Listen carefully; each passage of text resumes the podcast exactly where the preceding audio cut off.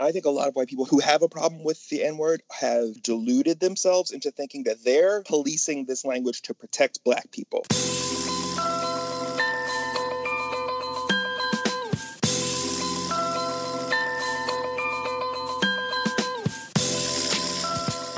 Hi, everyone. Welcome to Black and, a candid conversation about racism, white people, and ways to move forward. I'm April. And I'm Jonathan. We're brother and sister looking to discuss how race informs important issues, current events, and what white people looking to make a difference can do. This week, we're really excited to share our conversation with Nola Haynes, who is a uh, Harvard graduate and PhD candidate in political science at USC. Uh, but before that, April, what's on your mind? So, I want to talk about something that, a couple things actually, um, that I'm sure to get us sort of worked up but also um, are important conversations to have. So, two things that have been on my mind, both surrounding the N word. Ooh, okay. The first thing, it is mind blowing to me that we still hear white people using the N word toward black people It shocks so me. So hold on, this... April. Before we even start, I'm going to stop you. Let's just are, are we going to be using the N word in this conversation? Because if we are, we should tell people that up front. Uh, I, I, we probably will. Yeah. Okay. So just Let's everyone listening, just know, consider this your trigger warning, your heads up that we will be using the N I G G E R version of this word um, in this conversation as a way to refer uh, as reference. Um, okay. Sorry. Go ahead, April. Um, yeah. So you know, you still see those videos online. You we still have experience in our day to day life where we are called niggers, or we see other white people calling other black people niggers. Right. How is it? I actually, I you know, I hate when people say this. How's it 2020 and we're still doing right. this? Well, we are. But black honestly, president. how how are we still there? And I think it's, I think honestly, it all falls back to the idea that white people need and like having racist white people something to fall back on. Yeah, what oh, can yeah. I do? What can I say? Or what can I call this black person hmm. that will make them feel that they are less than me? what's something I can always fall back onto? It'll always work, right? It's, the, it's for lack work. of a better word, the trump card. Yeah, exactly. Yeah. And so I just, I mean, there's not much more to that conversation because yeah, so, it's a well, horrible word. And, but I just am still like, what? Are we, are yeah, we serious so, right now? April, do we want to tell the story? I mean, like, so you and I were in Rittenhouse Park, which is like the fanciest sort of frou frou park in public park in Philadelphia, in Center City, Philadelphia. There's big, beautiful trees everywhere. It's the sort of wealthiest area of the city. Um, we were just sitting on a bench, minding our own business, having a conversation, and a guy came up to us. He looked a little haggard. Maybe um, he was living on the street. Maybe he was in a home somewhere. He just looked like he was not put together, um, and and maybe had uh, psychological issues. Not unclear.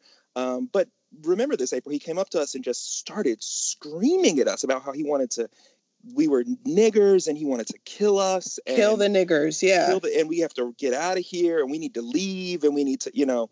Um, and this was, you know, this white guy, you know, and you know, we both have good jobs. We're both college educated. We're sitting there drinking like you know lattes, like flat whites you know, from Starbucks, like, right? Sorry. Like on a bench, and and we still felt knocked down five or six pegs, you know, because it's like, oh, gut punch. Like that just makes me feel less than human, even if it's this guy calling it to it, calling us right. that, you know? Right. Yeah. And literally and probably happened? doesn't have a home to go to, home to, and you know, through eh, fault of his home or not, you know, we are living in our own places. We're making good money. We are respected in society for the most part. But like this guy calling us this, it was just like, oof. Right. There's and nothing, there's no place that we, there's no place in our lives where we could be that it wouldn't hit the same. Right. Being called right. that. Yeah. And I mean, what and- happens, which is so unfortunate, is that to make a long story short, we left the park after complaining to the security guard that was there. The police officer, April. Was it a police officer? Yes. Yes. Yeah. After complaining, I went up and told him what was happening, and he just literally just blew it off. Eh, he's probably crazy. He hasn't hurt you yet, has he? Yet. He hasn't hurt you. Right. Crazy. So we left the park. We found Right. somewhere else to be away from this man who was harassing us. So So- it's just, I guess what's on my mind is OMG, that's still happening. Yeah. And, you know, I know that our listeners aren't probably the types of people who, you know, they don't need to, we don't need to remind you how inappropriate this is, but this isn't an accident, right? Like, so the fact that this still cuts black people's legs out from under us, uh, I won't say all black people, but most black people, is a very cutting thing. And the fact that it's the only thing that that even the most sort of downtrodden white person can say to even the most well-respected black person to President Obama, you know, um, and you'll still knock the wind out of him. Uh, that's intentional. That was since Reconstruction um, the land, you know, the slave owning um, elite and the government down south after slavery was abolished um, reminded and instilled in the poorest of poor white people this idea that you may be poor and you may be not knowing where your next meal is going to come from, but at least you're not black. At least you're Mhm. white. At least you weren't a Mhm. slave a few years ago. Um, you know, you can you can, you may not be able to vote because you don't own land. Uh, white women, you may not be able to have the same uh, rights and, and and privileges as your white male counterparts, but at least you're not black. You all have it better than black men and black women. Mhm. Um, and that was a way to make sure that caste system, although formal slavery was outlawed, quote unquote, that was a way to maintain that caste system. Um, and that's why, so when I say, when we say all the time, white people in this country invented the racism that we have in this country, this is what I'm talking about. They made it exactly. they made brown skin and former servitude be a, a stamp.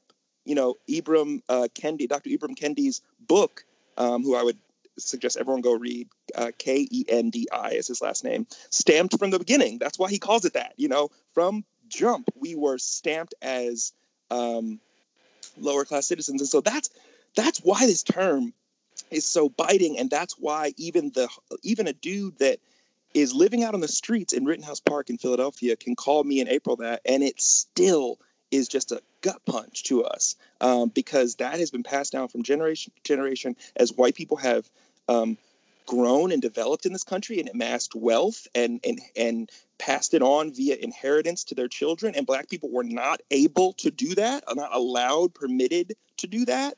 Um, the word was taken with it and that that sense of superiority that comes along with anyone that utters that word to a black person uh, is is still there so that's sorry that's my little historical rant and i think that that is really relevant to what we're saying here Yeah, definitely. On the flip side, you know, we can all agree, us, you know, not extreme racists, us sort of woke white people or and and black and brown people that call, calling a black person the N word is a horrible act. You shouldn't do that. Period. Done. Okay, move on. The second thing that's been on my mind is sort of on the flip side. It seems like white people have this desire to sort of go the extra mile, woke white people particularly, and say, you know what? No one should use that word. White, black, brown, purple, no one should use the N word. It's a horrible, dirty word. You know, I just, it makes me so uncomfortable when anyone says it, including black people. I get Yeah. it. I get it. But that's flawed.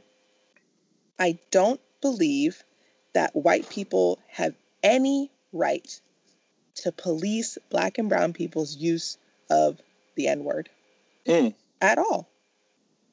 I'm a yeah. I'm I'm more extreme than you are on this one, April, and this is like one of maybe one of the rare places where I'm a little bit more militant than you are. Sweet. I don't think I think white people have forfeited their right to have an opinion on the N word unless oh, yeah, another. I mean, yeah. Unless a black person is asking you for your opinion on the N word, I really don't see a reason for a white person to share their opinion on who should or should not be able to say it and what in and, and in what form.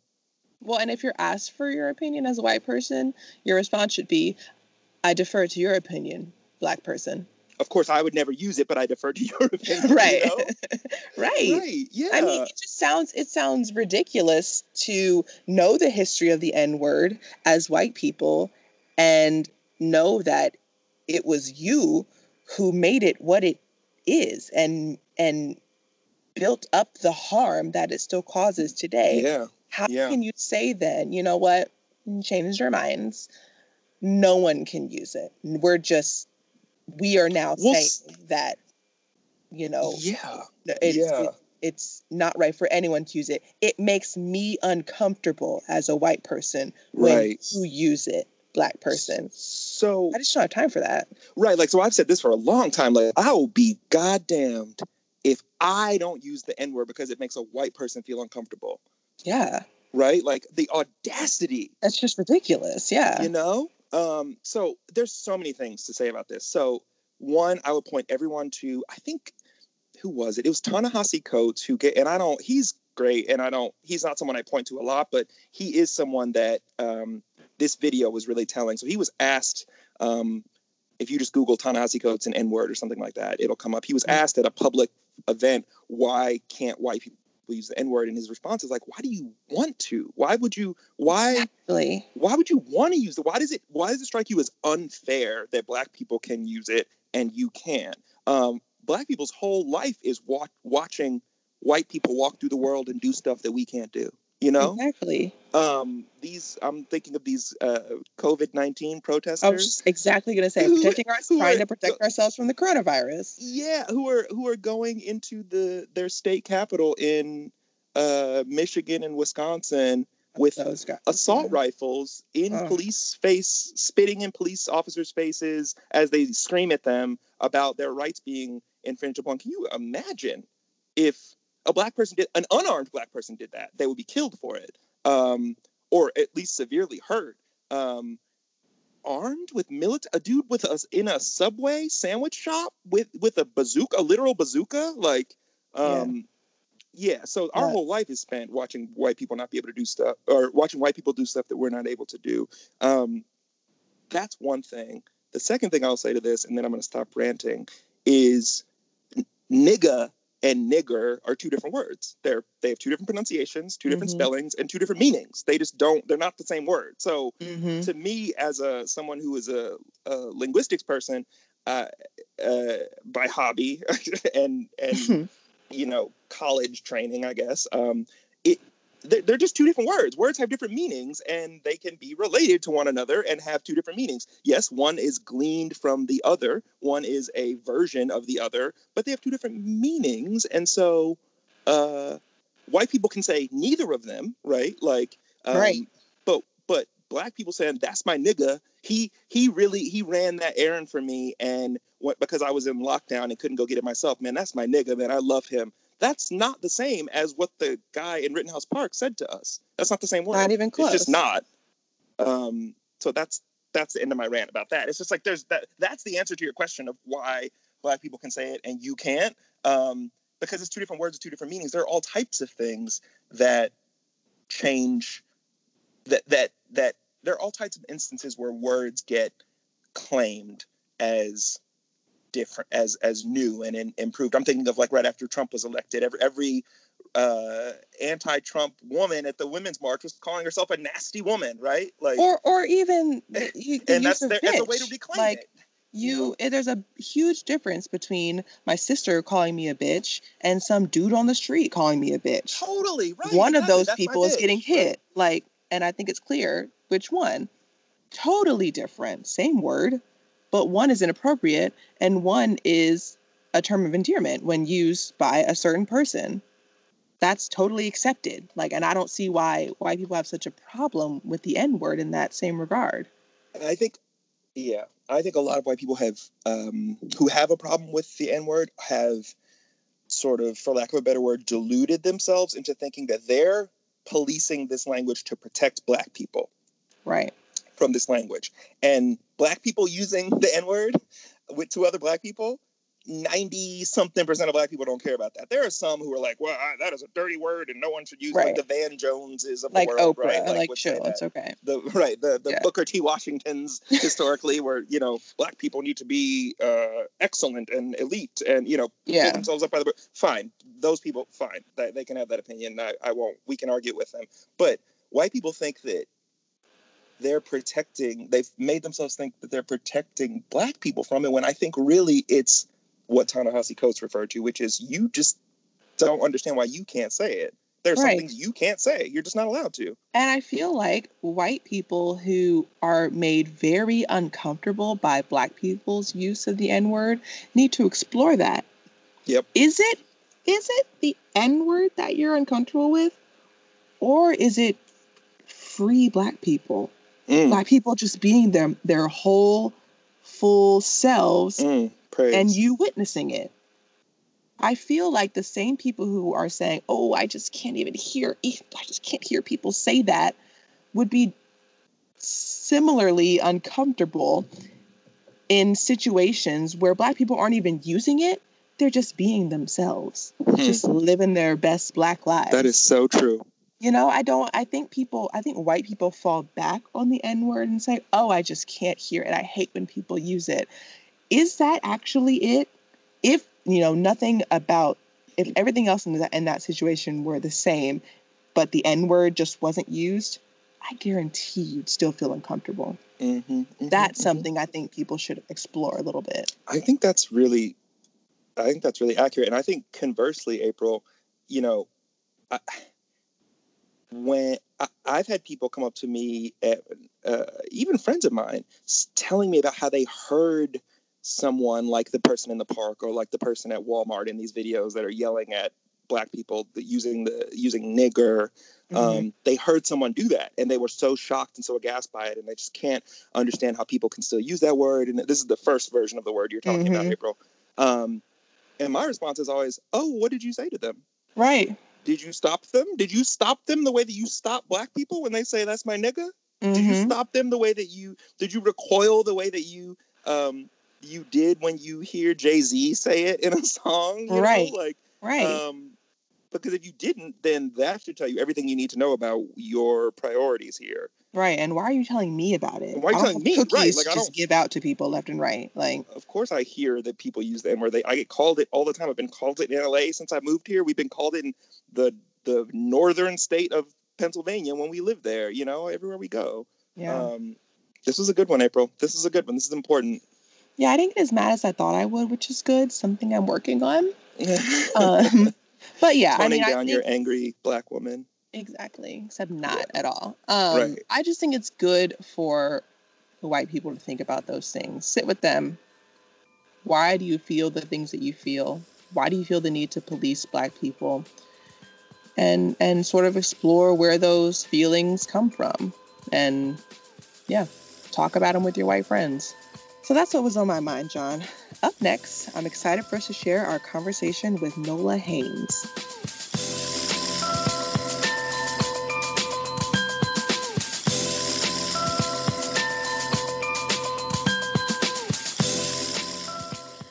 Nola, thanks so much for for talking with us today.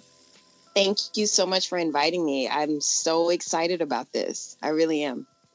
Great. We're really excited too. To start, wouldn't mind just telling our listeners a bit about you, about your background, and uh, maybe what brought you to USC and, and the things that you're studying now. You know, it's so funny. Um, I hardly ever talk about myself, so I don't know why I'm always taken aback when someone asks me a question about myself. Um, but I will um, the starting point so let, let me back up a little bit. So i'm not originally from california. I'm from new orleans originally thus the nickname nola.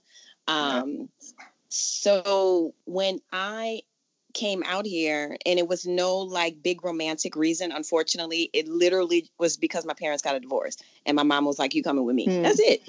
Oh, that's it. There you go. It, it, it wasn't for it wasn't Hollywood ambitions, you know, like me either. That's said, what everyone keeps asking me, and I'm just like, no, nah, it's a job. It's right. UCLA has a really good 401k. right. Just keeping it real. Um, so yeah, so I came out here and as a teenager, and life was very different from my very private world in New Orleans, Catholic school, very different life from being thrust into like public school, like 15 minutes outside of LA. So, very different life. But within that, I actually did fall into acting, believe it or not. I had my first talk show when I was in high school. Oh, wow. And yeah. And so from there, that went to like beauty pageants to then I really actually wound up in Hollywood. Um, and you know starting with uh, doing background work on like saved by the bell and that turning mm. into principal work and then true story screech from saved by the bell really is really responsible for my career because he hooked me up with his agent and then it just kind of took off from there oh that is a true God. story That's awesome. coming through again. I, right? Yep, for real. Like when I tell people that story, they're like, "For real?" I'm like, "I know, it's, it's a long story."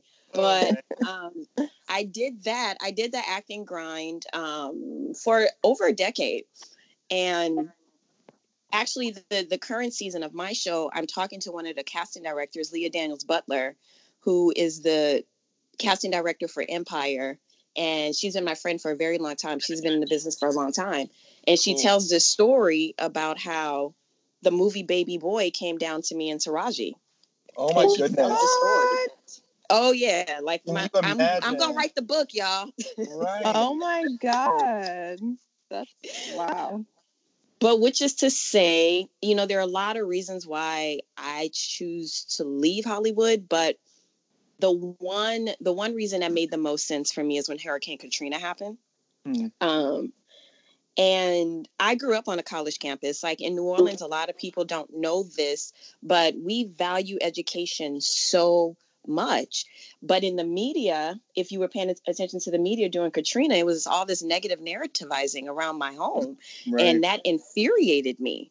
Um, and it drove me back to school. And, you know, all mm. throughout my years of acting, I tried to also have a college career alongside, but it never worked out.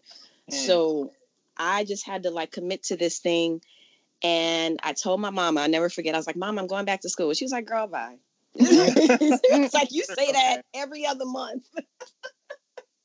oh, and I was like, No, for real, for real.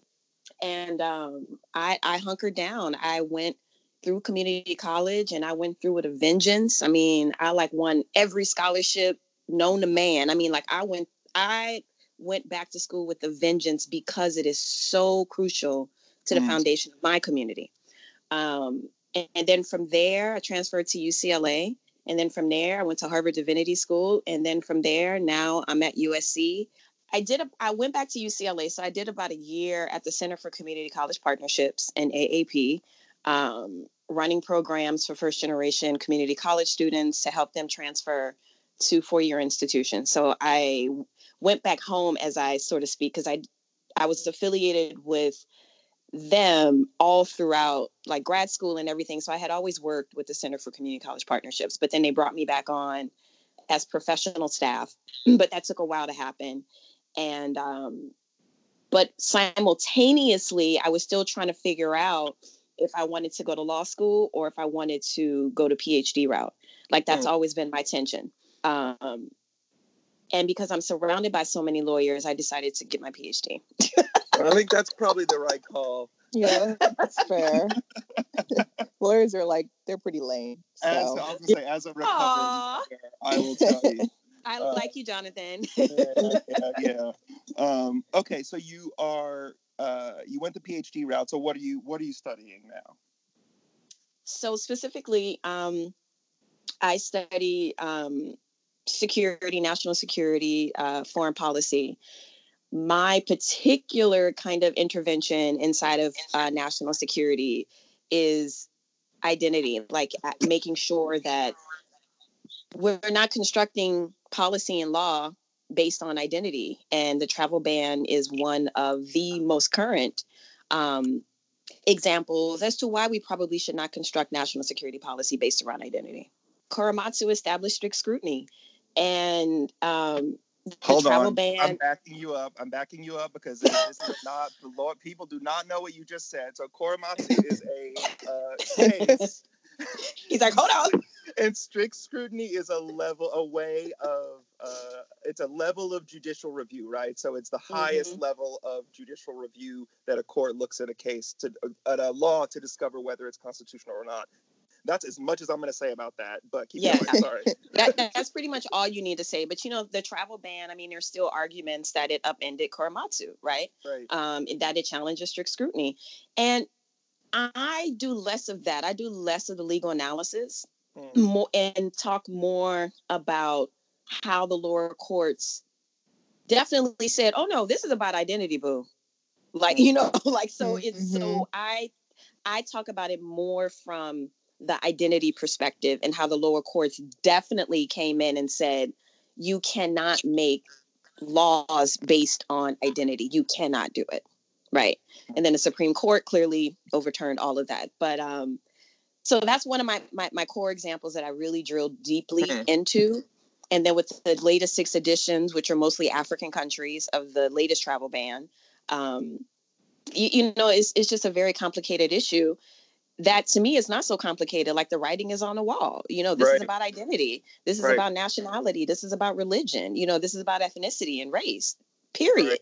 And they've said that. That's not even that. That feels like that's hardly contested based on what we know. Of what they they announced what this these bands were going to be, and we we aren't even talking about the new bans that were put in place days ago, moments ago, even yeah. relating to coronavirus, which we can probably get into. Um, so I, look, so uh, we we mentioned this before we started recording that a lot of our listeners are um, really interested in our political views and jumping into politics, and so I'm so excited mm-hmm. that we have you here to talk about. We're going to dive into race and politics. We're going to talk about election 2020.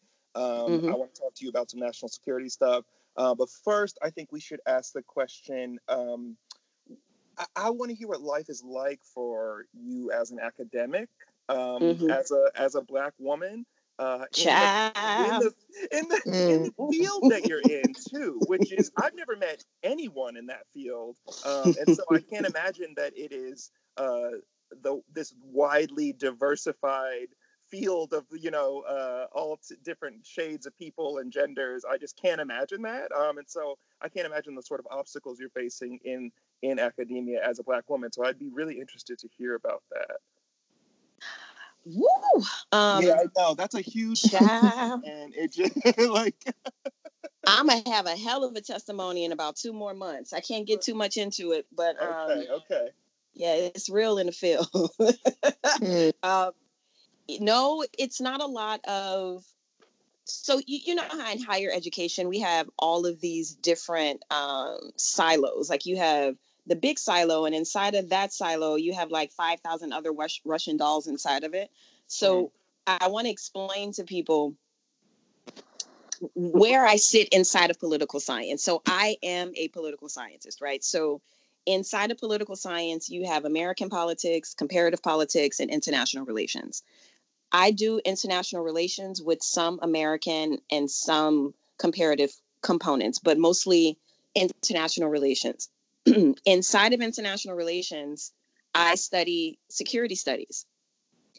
And that is the part of international relations that kind of deals with um, the security, international security, regional security, that sort of thing.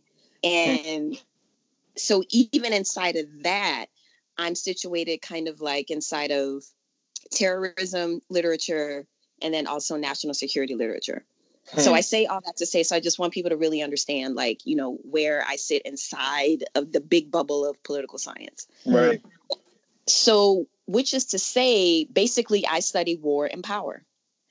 There aren't a lot of uh, women in general studying war and power. And if they are, which actually, I don't think you can do any of this work without studying power at the end of the day, because it's all about power, right? Um, mm-hmm. It's usually from a different type of intervention. Um, tackling it from a national security perspective, not so much. And I am usually always the only woman on every panel. Hmm. Um, the last paper I gave, it was so it was so many military folks there that it was just intimidating isn't the right word. It was just where am I? you know, like it was mm-hmm. so surreal. You know. Yeah. Um, and I'm the, the conferences that just got canceled. We had one in Hawaii coming up the end of March, and then I think my conference in Morocco is going to be canceled in June too. I just got an update. But these are very hardcore national security uh, papers around terrorism. Hmm. So, and you know, ironically, I wound up here because of going through the Boston bombings when I was at Harvard. So oh, interesting. Wow. This comes out of real life, ex- like all of my entire research journey. Like when I first started at UCLA and I first started researching, like I was researching Black Catholics, I was researching, I've always done religion and politics. So I was researching why were the last five Black mayors in New Orleans all Roman Catholic. So mm-hmm. I was doing that work. And then when I went to Harvard, um, I switched programs. I was in a two-year program and I switched switched to the three-year program. And inside that program, you have to learn a language. And so I learned Arabic. So long story short. Oh, no big deal. Just like that. You know, hair flip. Pick um, that up. um, so when I was studying Arabic, the Boston bombings happened. Wow. And I'll never forget, it was such a harrowing day. I was literally in the library meeting my TF because, you know, at Harvard, they're teaching fellows, not TAs right. like the rest right. of the world. Of course. Um. Like the rest of the peasants. exactly. I was meeting with my TF and. Um. So it happened. So I'm fast forwarding, fast forwarding. One day I'm standing at the bus stop in front of the law school with my gigantic Arabic book, and this white man strolls up, honey, and just spits on me. Mm. Oh mm. no. Mm. I said, I said, what? Right. Yeah. Oh. Wow. And my hair, I my hair I was, was wrapped. Say, my locks were wrapped. Mm-hmm. And I don't know who he thought I was or what he thought my identity represented for him, but clearly I was some sort of threat to him, right? Wow. And me being perceived as a threat made me start thinking about what it must be like to be in a Muslim body. I know what it's like to be to be in a black female body. And I was like, I wonder what it's I can't even imagine what it must feel like to be in a body that's perceived to be Muslim, right? Mm. And someone feeling like they could just walk up to you and spit on you, right? That's crazy. So I started drawing all these connections because at the end of the day, the reason why I go so hard for this work and the reason why I'm bringing identity along in national security is because people of color are the most securitized, period. Hmm. Period. Right? So I felt like I wanted to understand a lot of these different processes about national profiling, right? So it mm-hmm. just kind of started with those types of questions.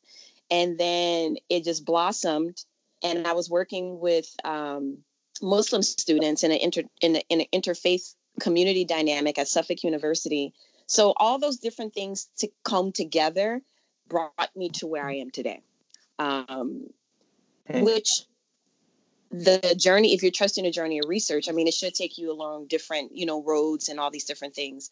So I say all that to say that I didn't come to national security because like I grew up in a hardcore military family or something like that. No, it had nothing to do with that it's all very lived kind of experiences for me. So when I'm talking about this work, I'm bringing a level of passion to it that maybe other people on the panel are kind of just really very surgical about it. Mm-hmm. Right. So I would say that in and of itself sets me apart because I'm not just talking about this from a very technical perspective. I'm talking about it because this has real import for people's lives. Right. Um, and I think that's what makes academics of color um, sometimes a little bit different because a lot of the things that we're talking about is not out of curiosity, it's out of lived experiences. Mm. Right. Um, so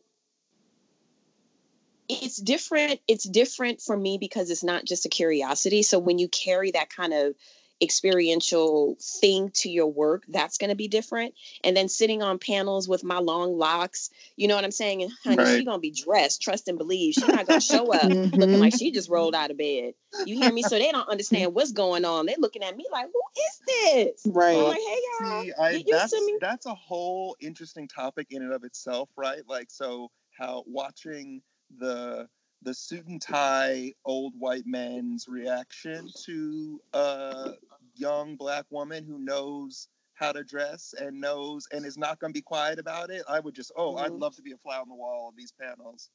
Oh, and for you know, and for the most part, they are really gracious because they're yeah. shocked yeah, to see me sitting there.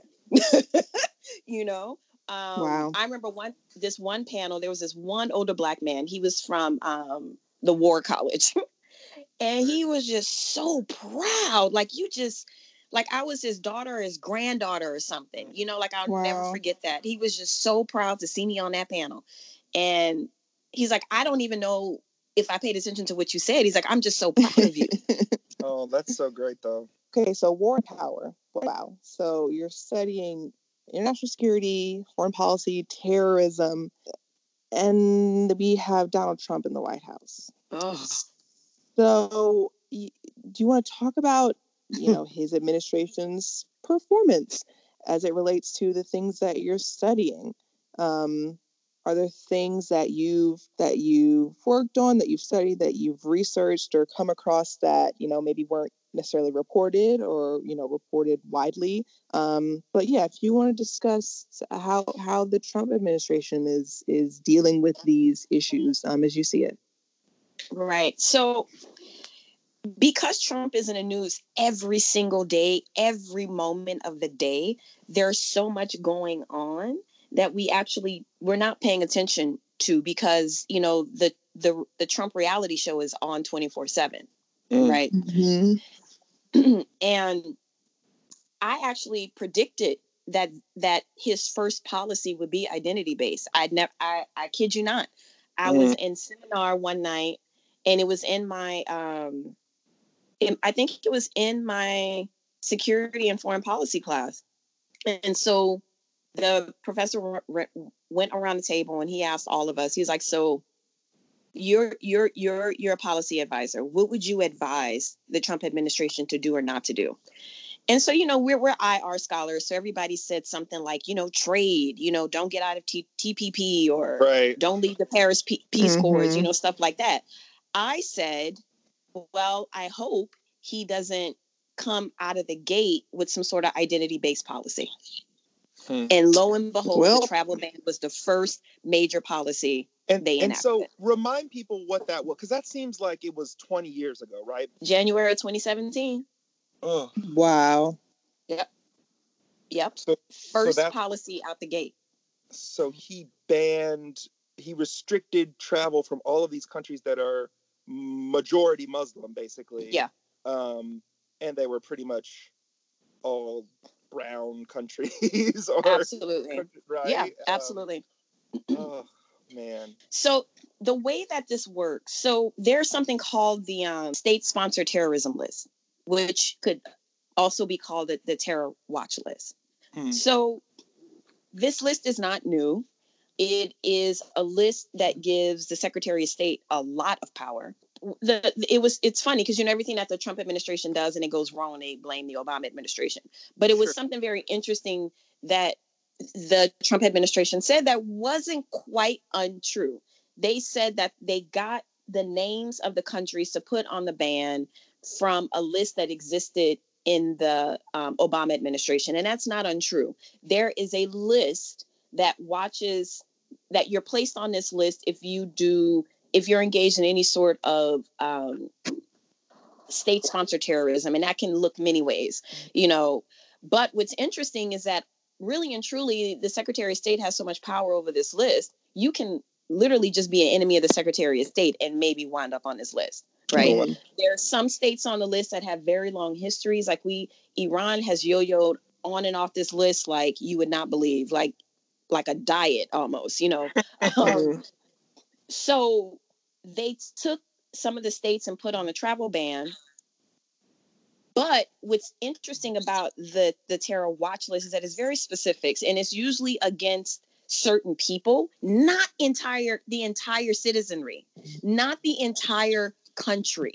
Right. You know, like usually there's a ban on very specific people, you know. So this is very different.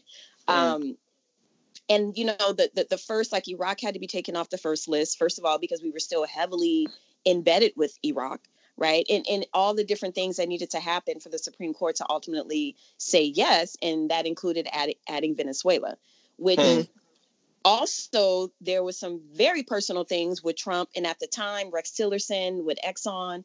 The, it is such a huge story, so, right? And remember and wanna, Rex Tillerson? Yeah, right. And I want to back you up just to mm-hmm. clarify. So when you said in order to make it okay for the Supreme Court, so this was the travel ban got challenged in yeah in court and went the whole way up to the Supreme Court and mm-hmm. um, various iterations of it were being examined. And one of mm-hmm. the things that the administration did, and correct me if I'm wrong, one of the things the administration did was add countries like Venezuela to it, who which is mm-hmm. a non-Muslim country, so they could say, "Look, this isn't a Muslim ban. There are other countries on this that are not Muslim. They are not right. Um, so you can't court. You shouldn't rule that this is illegal based on that we're doing this based on religion because look, Venezuela's on there and they're not Muslim. So is right. that is that what you're what you're saying when you said adding uh, Venezuela to it, right?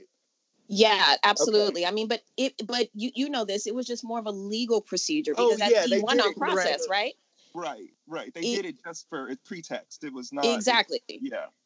Exactly. Like it was constructed so they could win their argument around presidential powers. Like the Supreme Court, you know, they didn't continue with the same line of argumentation as the lower courts.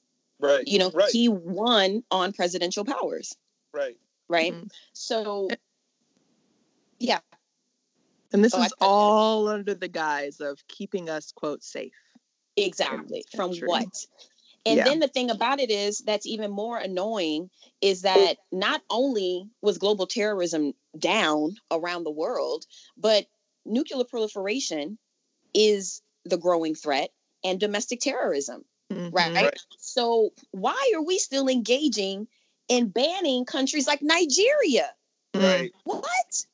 And you know, you asked me a question earlier about some of the things that we don't see. So I'll go back to the travel ban and then I'll talk about another issue that Jonathan, I'm sure, is on your mind because it's a legal one.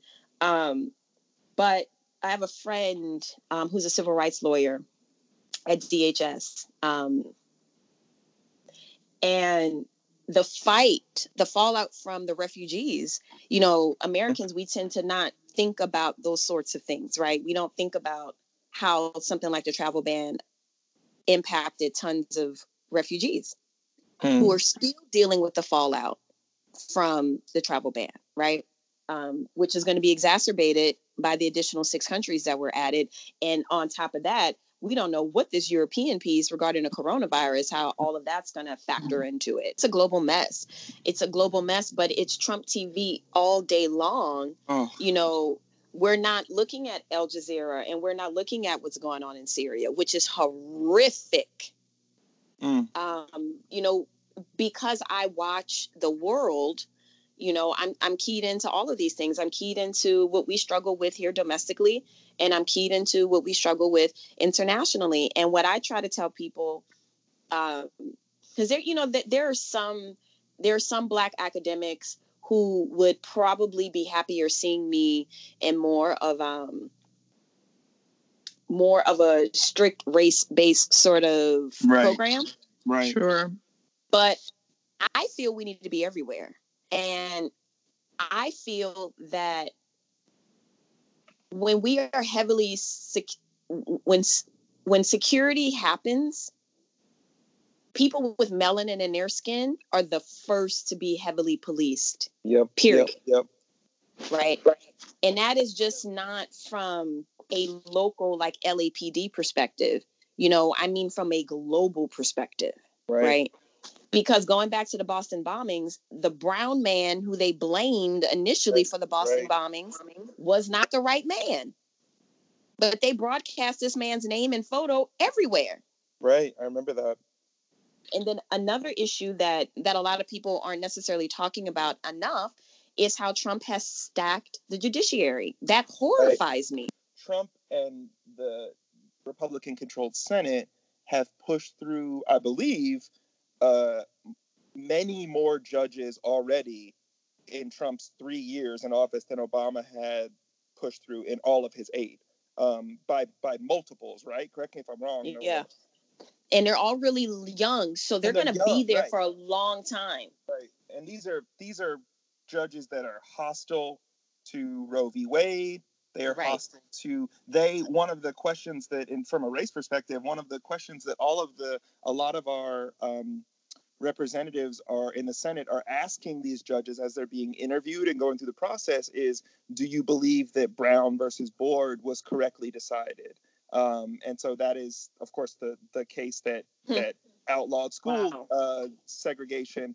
They asked these people, do they believe Brown versus Board uh, was correctly decided? And a and not insignificant number of these judges will uh, have refused to answer that, to give a straight answer on whether that was correctly decided.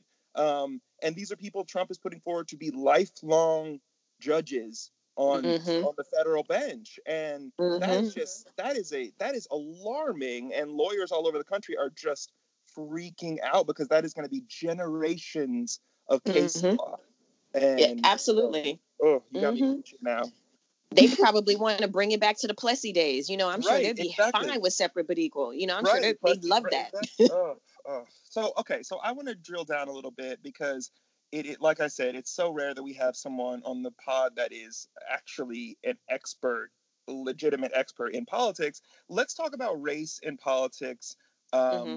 from uh, from uh, you know a a an American perspective. So not internet. I'm going to mm-hmm. bring you. I'm going to reel you in from international uh, mm-hmm. terrorism, uh, international terrorism, and counterterrorism. What what are the what do you see as the implications of um, Trump's presidency on on black people and black society in America based on all of the norms and policies and laws that are being sort of flouted or changed? And I know that is a huge question but I feel like we just got to start talking about it. I mean, just mm-hmm. in this country, what are what's it going to look like when this guy's mm-hmm. out of office based on all the changes we're seeing? Well, you know, Trump is such an interesting figure. We know he's polarizing, but he's such an interesting figure.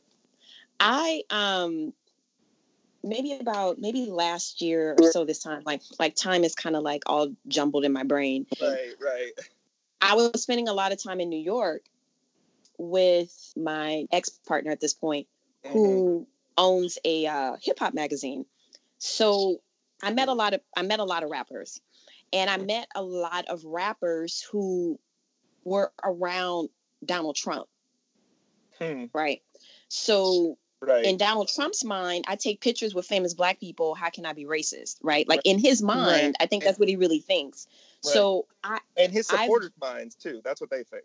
Yeah, absolutely. So I've had the chance to talk to some of these rappers who were in the pictures with Donald, you know, who would kick it with him at games and like right. and they would all say the same thing. It's like this it's like I do not know this person. Mm. Um so he's he's a polarizing figure because like Ronald Reagan, people are familiar with his celluloid presence, right, from that reality show.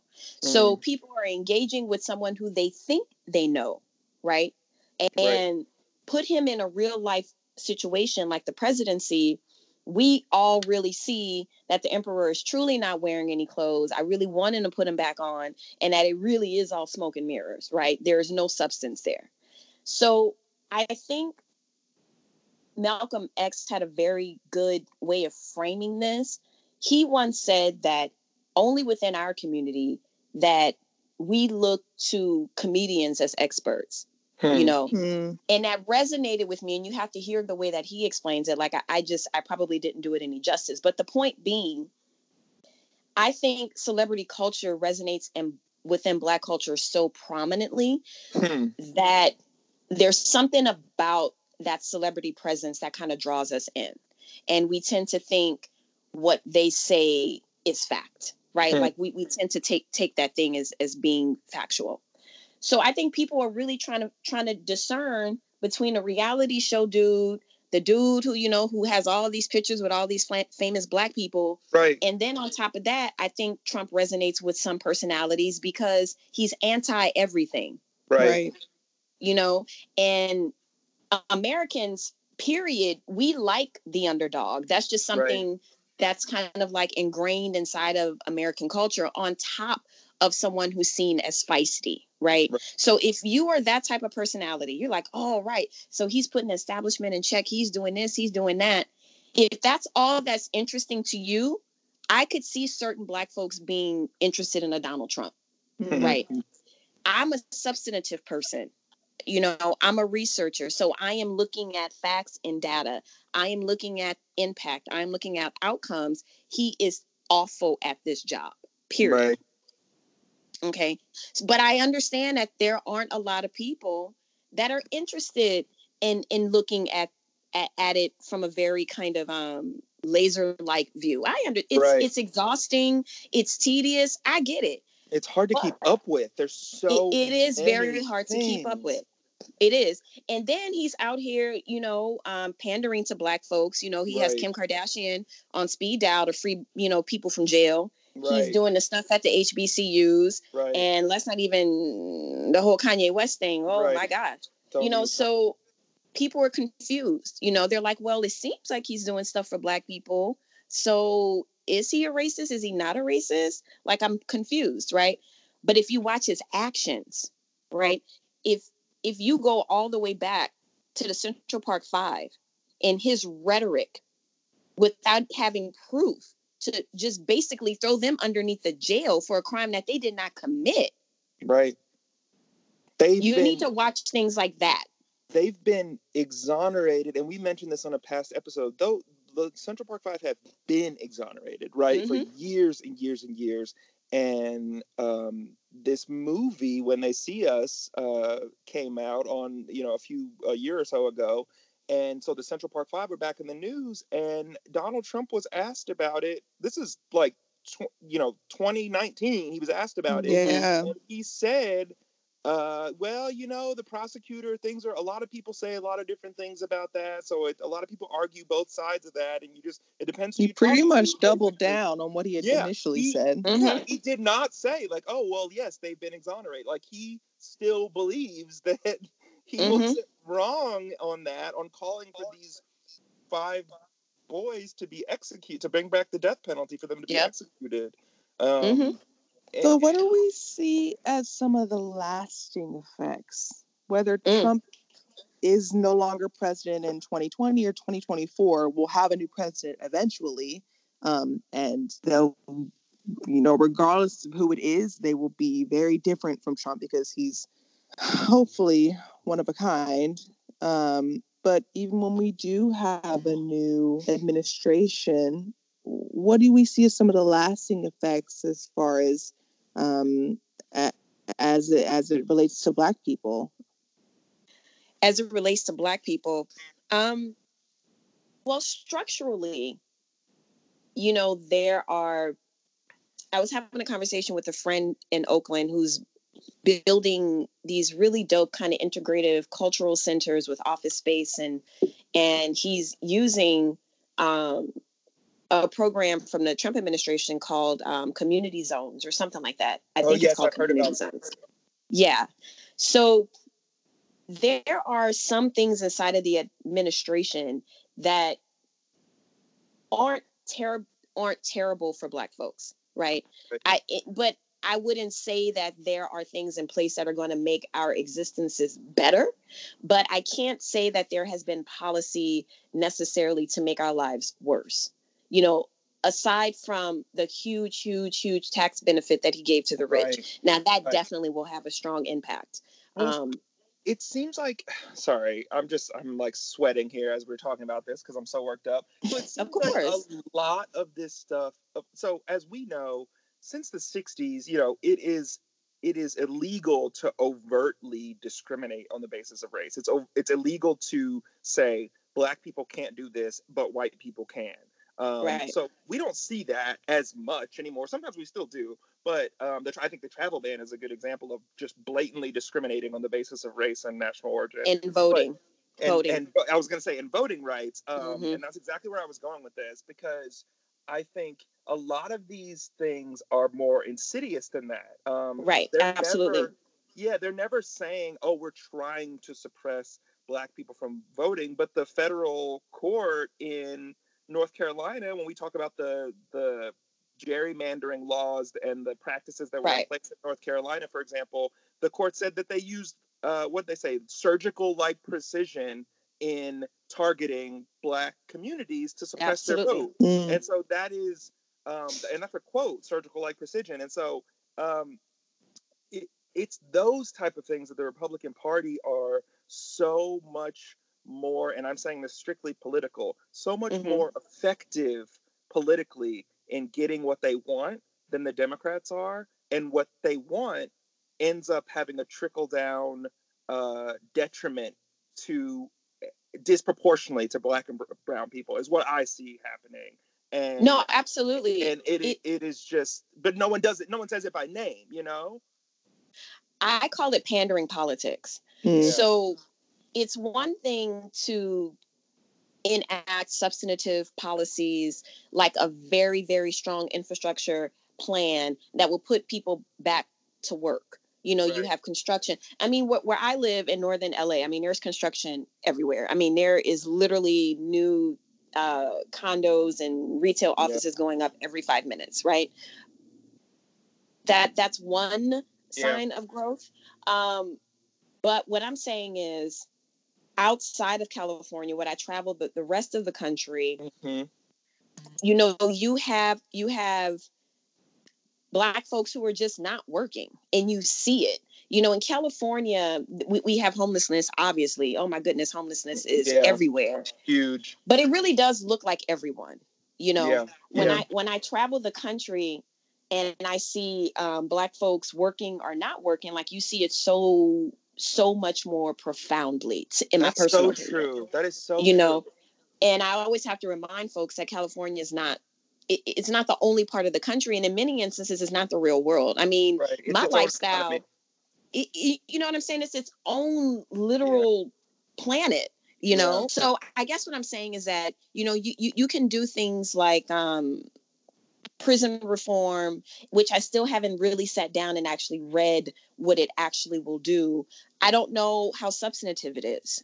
It affects about 1% of currently incarcerated people. So it like it's such a small thing, but it's a thing exactly. Say, so what's the substance, right? So it's right. pandering politics. So where, like, in terms of freeing people, you know, who who were wrongly imprisoned, yeah, I think that's wonderful. But I think, you know, this is a tricky thing because I personally think pessimistically that it is optics. And I'm sure for the person that they're freeing, it's not optics. This is their real lives, which is the beautiful part.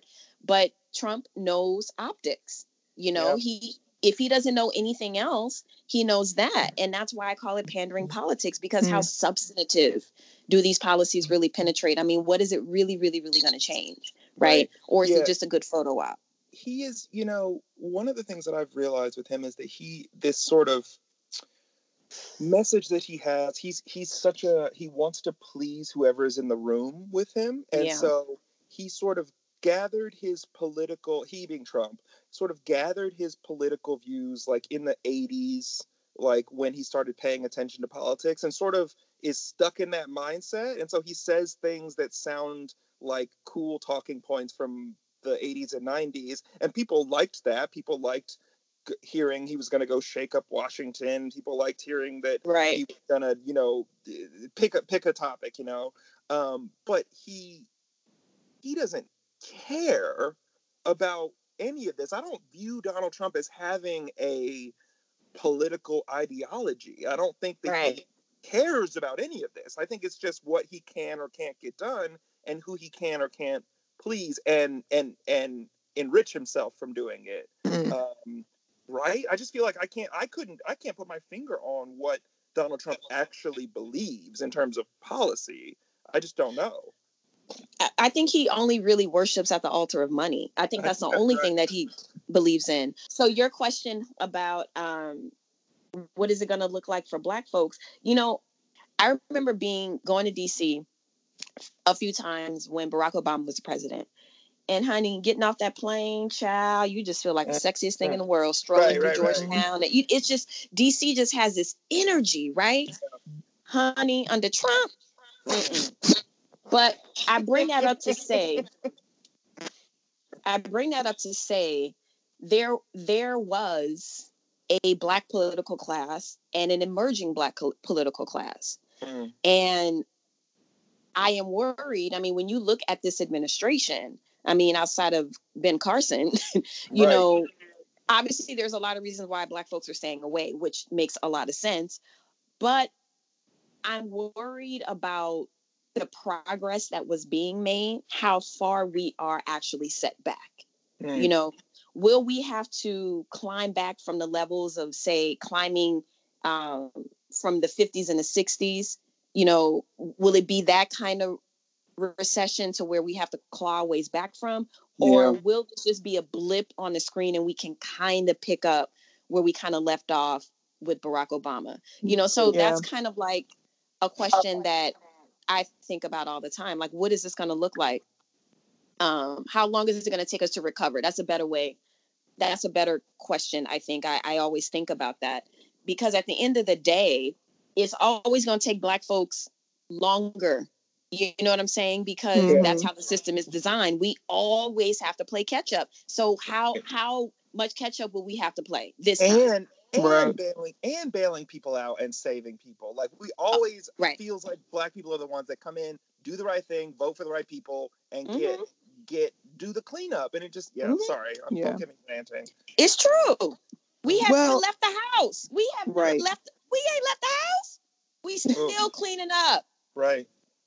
Well, speaking of recovering, um, from Trump. I'm, I'm telling you, like, I'm, i had a sweater on. I'm taking off my like legit like clothing while we're having this conversation. Oh. let's let's talk a bit more about recovering and as it relates to the 2020 election because the next president if it's not Donald Trump will influence how we as a country but also as as a race do recover from the Trump presidency. Um, so, you know, from your view, Nola, what uh, role has race played in the 2020 election? we had we had black candidates. Um, we no longer do. Um, and yeah, so so talk a little bit about that. Um, and and yeah, the the role that race plays played and still does in the 2020 election, and with Biden and Sanders, um, Biden pretty much a sure thing for the as a Democratic nominee. Uh, what are we looking at here? oh, right. Um, I think the Republicans did a really great job after the 2016 during the 2016 election and after coming for Democrats in the way that identity politics is so ingrained in the, the Democratic Party. Totally. I, they weaponized they weaponized that. Um, they did a really really good job of making identity arguments seem as if they are attacking whiteness. Hmm. Right? It, it wasn't a space opened up to say, wait, maybe these are some valid concerns here. They just framed it as an attack against whiteness. Right?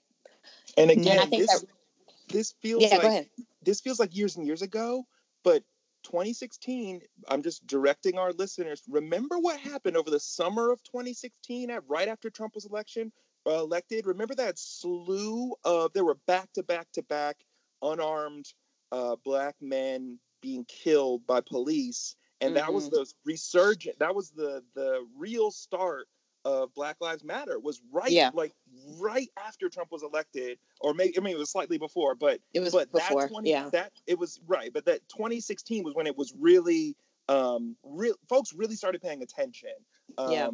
in uh, to all of these police killings and that was I remember the Republican Party saying Democrats hate police, Democrats mm-hmm. hate law enforcement, Democrats mm-hmm. hate white people. Mm-hmm. Black Democrats hate white people. Yeah. Um, yeah, so that's just reminding of that context. Sorry to interrupt. A- absolutely. No, no, no. That no, that's great context. And a few years ago, I actually interviewed some BLM members on my show. It's called the Arts and Activism season, and they talked about that very thing. You know, I think at that particular point when I interviewed them, they had just been placed on some sort of list as kind of like some quasi terrorism group.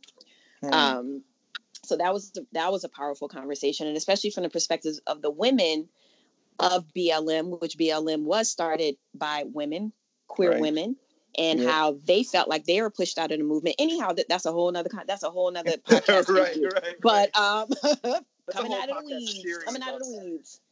But in terms of uh, race in the 2020 election, so I think that the Republicans did a great job of weaponizing identity politics. And so when it came down to Kamala, who I was team Team Harris all the way, yeah. um, by the time the black woman hit the stage, by the time the black man Cory Booker hit the stage, by the time Deval Patrick came into the race, by the time Castro was in the race, um, even Buttigieg, right? Because they also construct that narrative that black folks are um, homophobic. Right. Um, right. The Republicans had did such a great job of kind of disgracing identity hmm. to where it was obvious that identity was present obviously on a debate stage, but I think they shamed folks to the point mm-hmm. to where if you were thinking about Kamala, you know, um, you, you, had to ask yourself all these different sets of questions, right? Because right. one of the first things that they did was tell black folks that she's not on your side, and it worked. It absolutely right. worked. I asked the woman to her face how did how did it feel about black people not being on her side, and that woman told me that it hurt. It mm. hurts. Those are her exact words. It hurts. You know, and, and she didn't get the nearly the type of so this i'm just pointing out some of these double standards that i know you are mentioning but i just want to flesh out so our, our mm-hmm. listeners know exactly what we're talking about here kamala harris uh, kamala harris was a prosecutor. She was the attorney general of the state of California. Yeah. Um, and that was a big thing that I at least saw Republicans uh, using against her, her identity against her. This black woman who, who since she's a cop, since she's an AG, she doesn't. She's not in it for black people. How could you vote for someone that is a cop? How could you vote for someone who is a DA? Right. Basically, and that that was never held against Amy Klobuchar, who was also a right. attorney. Um, and and the same way that ident- identity was weaponized against Booker too. Um, you know, all you heard about Mayor Pete was that he was this Rhodes Scholar who could speak different languages, right? Um, and was the mayor of a town. And, and Booker like, was like, "Hello, right, hello." it's all of those. Cory Booker was the mayor of a legitimately like a major town. No shade to yeah. uh, to South Bend, Indiana, but um, and was a Rhodes Scholar and speaks all these languages as well. But he didn't get the shine because he's mm-hmm. not the the white like Wonder Boy, like right. Uh, this you know Mayo Pete as they call him. And you know Cory got those black like the, those black dude eyes, you know, like yeah, like. Mm-hmm. He looked like he really could beat your ass though, like for real. like I don't know. I don't know if if if America's ready to have a black president that's like, you know, he's saying he's saying some MS, you know, once the mic is off, you know. Right, right. Mm-hmm. Cory Booker is like badass too. He didn't he right, chase right. people down like when he was mayor? like he would like run after criminals and stuff. I, like, I know. In, in Newark, like damn. I know.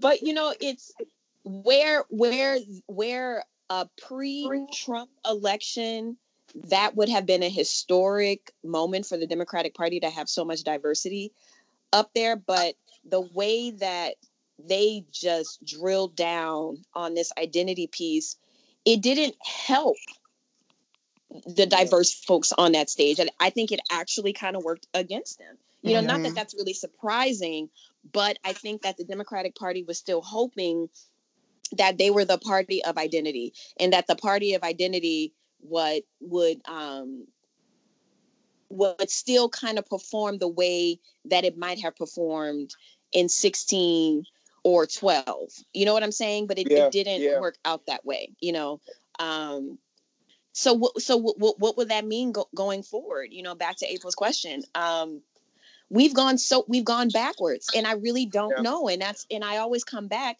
to this question how long will it take black folks to recover from this? You know yeah. how you know um, because we were making strides we were making strides and but at the same time there, there's also another part of this another part of the story too that that's also happening um, the way that they are dividing black folks. Like if you are you know the the whole AD, ados movement the african descendant of slave movement mm-hmm, versus mm-hmm. our diaspora cousins like mm-hmm.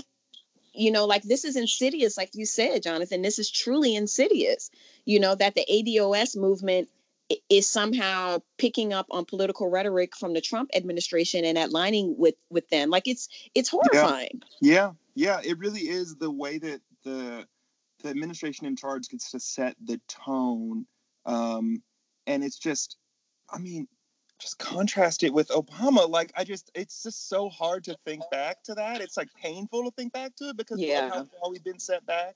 Um, and I just, oh man. Okay, wait. So I feel like we could go on and on and on. I don't want to keep you for too much longer, but I have two questions, two more questions. Yes. Um, the first one's quick. Um, and by the time we record this, so this is good. I'm going to ask you to make a prediction because by the time this gets published, we are going to know whether your prediction is true or not. So, Uh-oh. who is? Let's assume vice. Uh, let's assume Vice President Biden is going to be the Democratic uh, nominee for president against Trump. Mm-hmm. Let's assume that. I'll predict that. But I'm going to ask mm-hmm. you to predict who is he going to pick for his vice presidential slot. Because you know, I, black women, it, right? This is, this is uh, you know, Stacey Abrams is on the short list, and uh, Kamala Harris are, are on the short list. So I should say, who would you like to see him pick? You know, if he is, well, here's the thing. So yeah. Joe Biden I think we're really going to get to see who Biden is, like who he really is under yeah. from under Barack Obama, right? Yeah. I've seen him twice in the last couple months, and um, he is he has a fiery personality. Mm-hmm. I mean, as mm-hmm. we've all seen, like we're all seeing seeing that he has a fiery personality, and he said that he's going to pick the best vice president, not necessarily just in service of identity politics. He's right. said that. Right. So if if he is the type of president that does not want to sideline his vice president. So the way I'm going to answer this question, it really just depends on how whatever president is in sees the role of a vice president. So while right. I would want to say I would love to see Kamala Harris as a vice president, yeah, that's if she has an active role in a presidency. But if she's right. just decorative, I don't want to see that happen either. Right. right? I'd rather see her as rather, attorney general. Exactly. AG yeah. or secretary of state. You know, like yeah. give her a substantive position. So mm-hmm. it just depends if he is the Barack Obama type of president to where he gives his vice president visibility and real responsibility, then yes, I would love to see her be the, vi- the VP. But if it's just decorative, um, I, I don't know.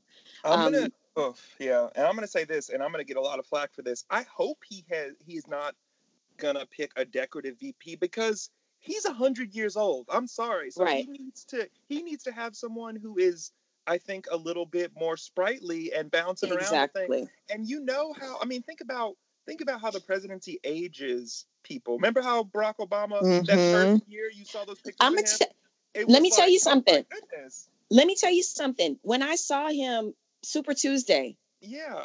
When I saw him three months ago, when I took my students to go and see him talk at a community college, he had aged i kid you not this yeah. man had aged at least 15 years between that that those months mm. you just so that's what i and I, people call me ageist but i just don't think it is a, an unreasonable thing to um, point out that you're the person running for president will be past 80 years old in their first you know if they make it to a second term um, because they're that, people he's the most powerful man in the country in the world. So if he makes if he becomes president. So it's just not crazy that we want to ask these questions. Is he going to be okay to be to to continue on like that? And is who is he going to put in place that's going to actually have some real power? Because I, I can't expect him to remain so sprightly and outgoing mm-hmm. and, and you know for years and years and years because he's gonna be 80 damn years old.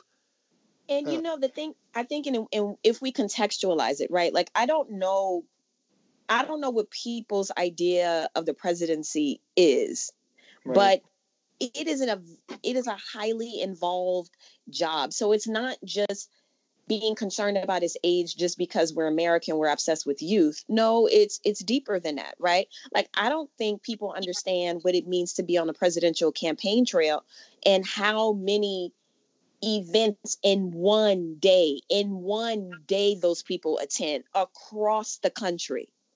It is so mm. much work, you know? And when you get in office, it is even more work and then you add the global component to it so it's not just being worried just because of the, the, the number itself the age itself it's the toll it's the physical emotional and psychological toll that that job takes right so jonathan right. i completely agree with you and yeah. and and uh, you know and i can understand you know this is also a huge this works in favor for the Republicans because they say that people that deal in identity politics are too emotional and that the arguments aren't logical.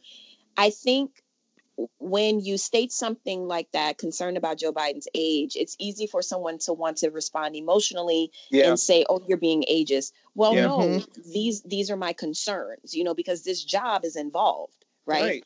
Um, and that's more of my concern. And yeah. I don't know if if I had it as acutely until I saw him the other mm-hmm. night. Not that he looked, not that he looked older per se. He just looked tired. Yeah. And he's been mm. through it. He's been through it, and he's going to go. That man is, and he's wait. still going through it. If he gets the exactly. nominee, just wait. People forget Trump was just impeached over illegally getting uh, campaign dirt against right. Joe Biden. So that's going to come mm-hmm. up again. He's going to all Hunter Biden, Burisma, all that stuff's going to come up again, and it's going to seems like years ago. Yeah, that's it. Right, crazy. Right, and and don't think it's not on that man's mind. I mean, oh, when you think totally. about the just the tragedy in that man's family, and then Trump just like ripping off the band-aid so publicly and just right. so cruelly, like, man, whoo, yeah. that okay, man has a lot on his mind. Let mm-hmm. me ask you our one last question. We ask all of the folks that come on our podcast, um, what can what can white people who are allies, quote unquote, anti-racist, quote unquote, call it whatever you want, people who are looking to dismantle white supremacy, um, and let's focus on government now.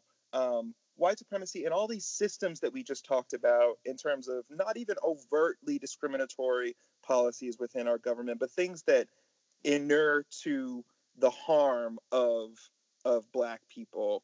Um, mm-hmm. What can what can white people looking to make a difference do? This show is about dismantling racism, and a lot of mm-hmm. our viewers are white, very sort of woke, quote unquote. I hate mm-hmm. all these mm-hmm. terms, by the way, but I'm just using them. um, what can what what should they do? This is now, you know, you're a you're a political expert, um, and people, and I'm not. So what what what can white folks do to help the system in terms of black and brown folks? I, I love that you started that thread on Twitter uh, with that question the other night, and I'll. I'll really I'll go back to to my response. You know, listen, um, yeah. And not come into the conversation thinking that you know the answers. Hmm. And I talked about that example when I was home recently um, during Mardi Gras season, and I was at this highly highly gentrified coffee shop and talking to this really nice man.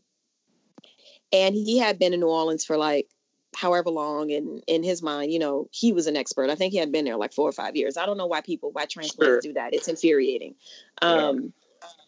So you know we're having this conversation and he's there with his dog luna i love dogs my dog austin is sitting right here with me that's that's that's my baby there you go and so he was he was telling me about what the problems and the issues are in New Orleans. And so I'm sitting there looking at him like, oh, oh tell me more. Uh, you know, but he in his mind, he's a woke white dude, right? Yeah. And mm-hmm. so he's like, mm-hmm. Yeah, mm-hmm. you know, um, pets, uh, pets being left abandoned, you know, that's the number one issue. I said, oh, that's the number sake. one issue in this black city. Oh my that. goodness. What? I said, well, no, and I looked at this man in his face. I said, actually, no, you're the, the number one issue in this mm. black city. Mm. And he was like, what? I said, well, you are occupying space that does not belong to you. He wasn't. and not only you occupying space, but you don't know what you're talking about. Mm. And this was a real. I mean, like it's like it stopped the whole coffee shop because I don't give a damn. Right. You know, and, and, especially when it involves my home. Oh, honey, God, I, I turn into a different person. You know, um, but but it was a useful conversation you know i'm, I'm also a teacher so i try to right. you know have teachable moments after i take you down a peg or two then we can just go ahead and right. continue with the conversation right but i'm here to tell you gentrification boo boo is the number one issue in this black in this historical black city right so that is to say he he wasn't listening in the beginning of the conversation. He mm-hmm. thought he mm-hmm. had all the answers sitting next to this native, right? So it's those types of interventions the, uh, uh in those types of conversations that our allies have to be open to and listening and not thinking that they know every damn thing right mm. um because you read a book because i can tell you i'm gonna tell you something I'm sure I read that book and 10 times more. I can guarantee right. you that. We've all read Ta-Nehisi Coates. Like, right. Hello. Okay. I, you, you, you don't, you want, you don't want to play that game with me. You know right. what I'm saying? And I'm not talking theory here. I'm talking about actual people's lives. Right. Mm. So, right. It, it's more about having real honest, respectful conversations, civil conversations. But if the allies aren't open to listening to what we have to say, right, then how how how how how far can we really go with the allyship? You hmm. know, so we we both need to come to the table, and then on on our sides too, because a lot of these issues are so emotional for us, because they are experiential and they are personal. Sometimes, you know, we can come to the conversation with chips on our shoulders and i'm only speaking right. from experience you know right. so if we're trying to have honest conversations on both sides we have to both come as uh, honest and open brokers right but on the side of our, our white brothers and sisters like y'all gotta listen you know because that's my trigger you know you trying right. to mansplain or you trying to white explain when i am giving you a set of facts that's going to trigger me mm. and then mm. and it's not going to be a fruitful conversation right so I, I don't know how useful that is, but it you know, is. dialogue. No, it's very useful. it's useful. so interesting because we all the people, all the activists, all the political experts, all the um, black and brown folks that we bring onto this show are come from all stripes. And when we ask them this question, what can white allies and anti-racists do? We all say the same thing. We all say listen, sit down. You don't know what you're talking about because mm-hmm. you can't know what you're talking about because this is an experiential thing. Mm-hmm. Um, I just want to flag that for our listeners that it is no coincidence. We're not, we don't brainstorm and tell people what to say on this podcast ahead of time. This is this right. is not a big conspiracy by black people to get you all to think one thing. This is all of us saying the same things because we're telling you from our lived experience interacting with well-meaning white folks who want to yeah. change and want to help yeah. things, but don't know how to be told that they don't know something. Yeah. Um, so that, um, let me step down off my, the whole way off my soapbox now. So I love this conversation so much. Like I could just go on and on and on. Like it's it's such a great and powerful conversation, and I actually don't get a lot of chance to talk about race in a huge prof- in a profound way the way in which i engage with race is from a broader identity perspective you know more of an intersectionality perspective so that's how i talk about it in my work and that's how mm-hmm. i talk about it at work so i love just a raw conversation about it you know in the spirit of continuing that conversation, um, if you wouldn't mind, you know, letting our listeners know where they can communicate with you, where they can yes. chat with you, Twitter, and your, um, and your yeah, please talk about your talk show and um, yeah, where people can where people can continue the conversation with you on social media.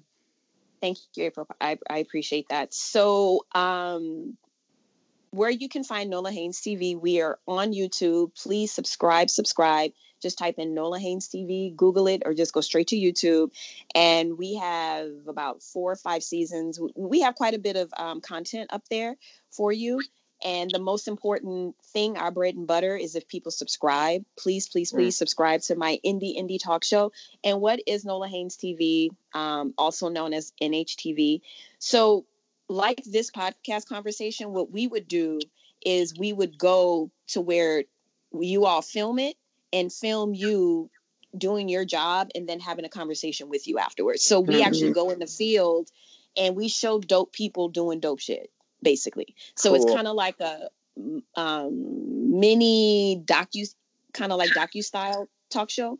Um, and and the whole the whole the whole point of that is to kind of come outside of the studio and to um, just introduce people to different different communities, you know, different jobs to see what people do.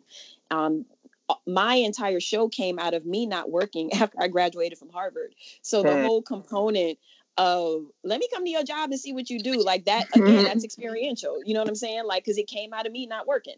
So right. Um, and also wanting to give people something substantive. You know, I don't do the whole gossip thing. If that's what you're looking for, that's not what NHTV is about. Not at all. You know, we're about who's doing amazing things in our shared communities. So that's what NHTV is about. So you can find me on Twitter at Nola Haynes. My um, exact at is at Nola H the Veil because Nola Haynes TV wasn't always Nola Haynes TV. The fans named it that. The show is actually called Nola Haynes the Veil, which is kind of a twist on W.E. Du Bois's concept of the veil. On Instagram, um, you can also find the latest season coming out in about a week or so on IGTV, and my Instagram is at Nola Haynes, and that's where I live more the fun part of my life. On Twitter is my academic presence. Nola, this has been something else. This has been such a good conversation, and we can't thank you enough for taking the time to speak with us today. We really appreciate it. I listen. I when Jonathan told me that I could stay in my kimono and this is audio, I was like, "Come on, let's do this." Got even more relaxed. oh, good. I, I had a great time. Have a wonderful day.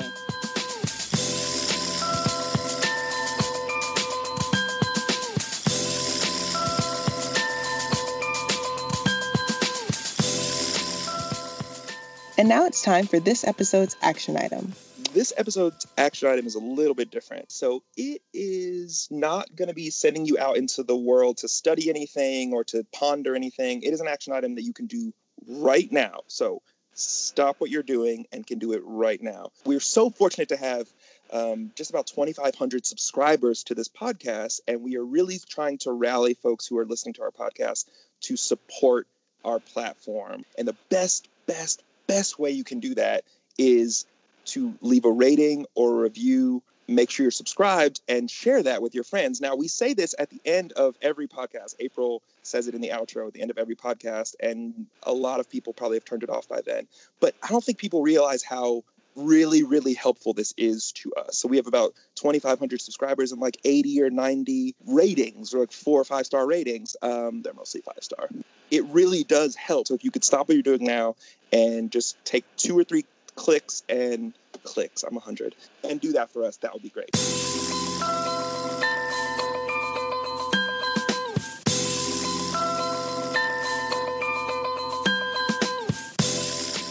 This episode of Black Ann was produced by us, April and Jonathan Perkins. It was edited by me, and our music is by Fifth Child. You can find more of his work at fifthchildmusic.com. That's number five, fifthchildmusic.com. You can find Black Ann wherever you listen to podcasts. If you like what you heard today, please feel free to rate, review, and subscribe to the show. Also, be sure to tell your friends. And until next time, be mindful, be vigilant, and, and keep, keep, asking, asking questions. questions.